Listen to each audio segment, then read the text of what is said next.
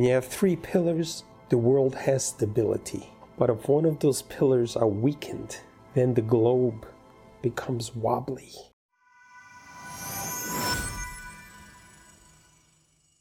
How did God allow this to occur? Please listen to the end of this segment so that you can find an answer that may help us through this most difficult time. Watching the news of this terrible calamity, this terrible earthquake, it reminds me when I was in Florida, Miami Beach, Surfside, the same night when the building collapsed. I was just a few blocks away. When I woke up and learned the news, I saw the devastation, the loss. Seeing the news, we're talking about hundreds of buildings collapsed just like that. The loss of one person is like the worst of a whole world. But here overnight, 5,000 human beings were crushed to death. What a disaster. And here we have some 45 countries are now scrambling, rushing to give the help that they can. Turkey, who was once an enemy of Israel, has recently reconnected. Israel has now sent over their military rescue. They are setting up a hospital as we talk. So, how do you and I make any sense of this? This earthquake was a natural phenomena. It wasn't a mass shooter.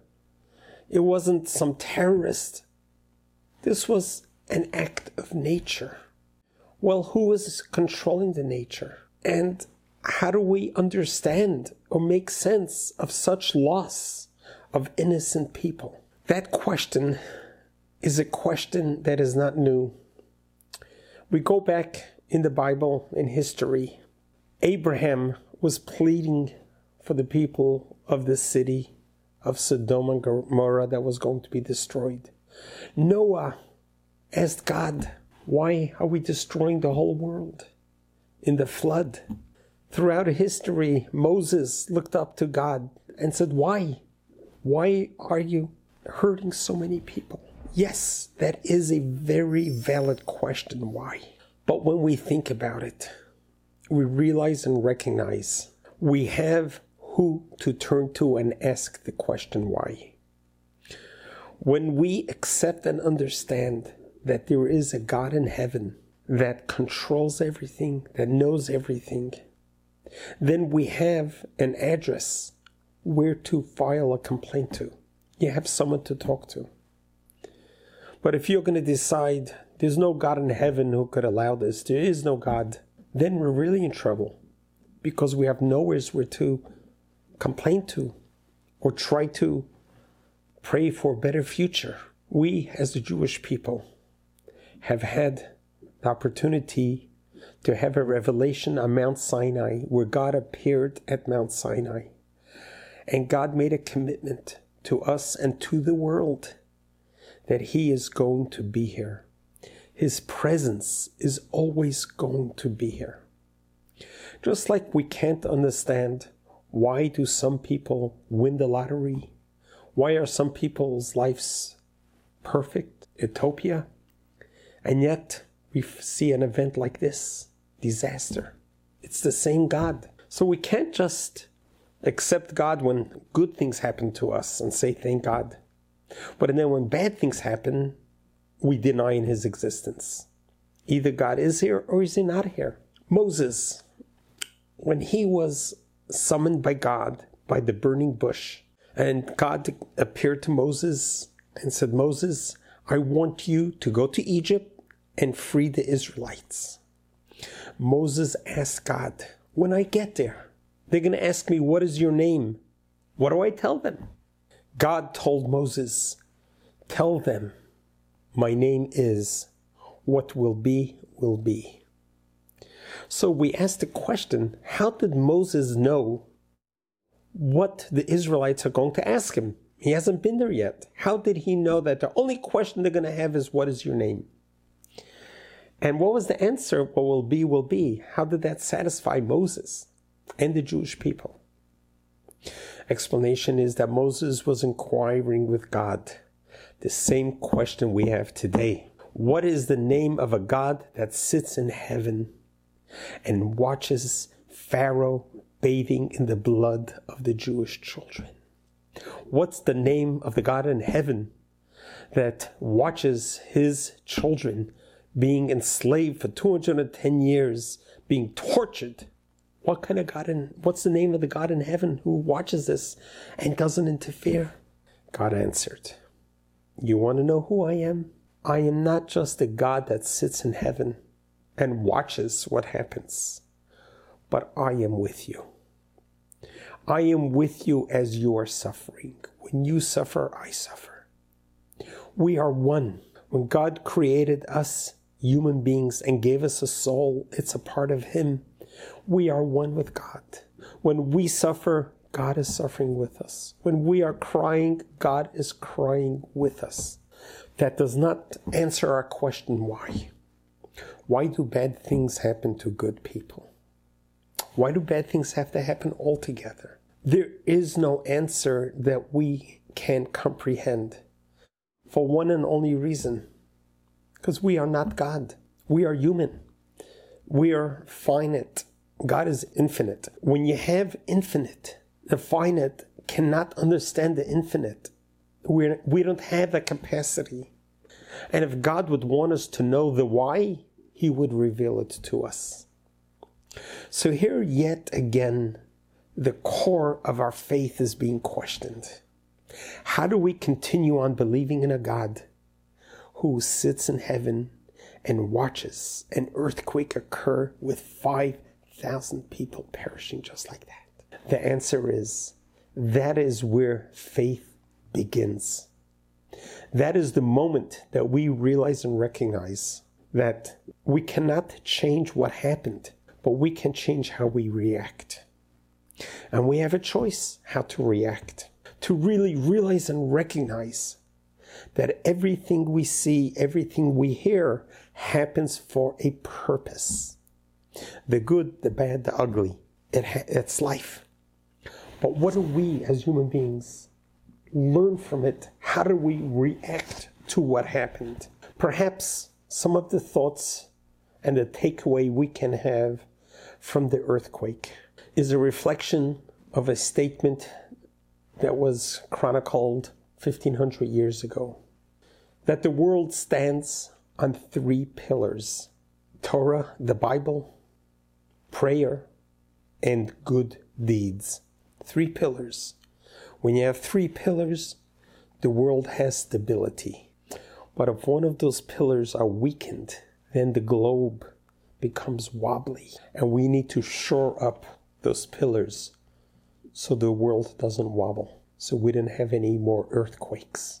Our response to this earthquake is an expression of prayer, expression of hope, expression of empathy for all those people who their lives were shattered. If 5,000 people plus died, but how many people did that affect? the whole country. And look at the globe, how we all mobilized together. 45 different countries, even countries who are at odds with each other, came together to try to rescue, reminding us how we are all equal. We are all created in God's image. The earthquake did not discriminate who it killed. It didn't discriminate what religion you're from, what ethnicity you're, you're from, how religious you are, what your beliefs are. We are all children of God.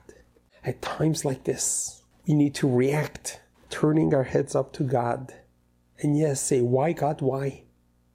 Ask the question, but do not leave it as a question, but realize that we need to take definitive action from this event to shore up these three pillars. So think to yourself when is the last time you went to pray? When is the last time you opened up a Bible to study? When is the last time you did generosity? Now is the moment to do that. You feel bad for what happened? Don't just feel bad. Let's do something about it. Let's make a difference. It reminds me of a story in 1492 in Spain during the Inquisition. It was a very difficult time for the Jewish people. Specifically, when the Inquisition forced the Jewish people to convert to Catholicism, Christianity. So many Jewish people converted overtly, but they still remained Jewish in covert. One such individual was the minister of the king. And he overtly converted to Christianity, but inside he remained a Jew. The king found out about it. And at the time, it was capital punishment of death. This minister pleaded with the king and said, Please give me a year reprieve so that I could get all my kingdom affairs in order before you execute me. The king granted him the year, and then he asked for another month, another week, and another day. Finally, the day of the execution occurred. At that day of the execution, at the moment of the execution, there was a massive earthquake right there Spain. During the pandemonium of the earthquake, this minister was able to escape. He left Spain and he was left with a debate. Was the earthquake a coincidence and that's how I got saved? Or was it my miracle? Was it all, did it all happen just so I could be saved from execution? And he couldn't decide which one it was. And he said to himself that if I discover that this was all about me, a miracle, then I'm going to return back to my Jewish roots. But if this was just a coincidence, I'll continue on being estrayed from my Judaism. So he went out and met with many philosophers in Germany, couldn't get a satisfactory answer until he met the holy Baal Shem Tov. And he asked him this question. And the Baal Shem Tov told him the earthquake was destiny to happen, it had nothing to do with you. Your miracle, yes, was an individual miracle. And this gentleman returned back to his roots. My takeaway of this story is that destiny has been predetermined. This earthquake that happened has been part of destiny. And now there's nothing we could do about it. It happened, it's in the past. What we can do is going to be our reaction. How do we react to such a terrible calamity, to such an event? It is certainly a wake up call to all of us to realize how vulnerable we are, to realize how every day is a miracle.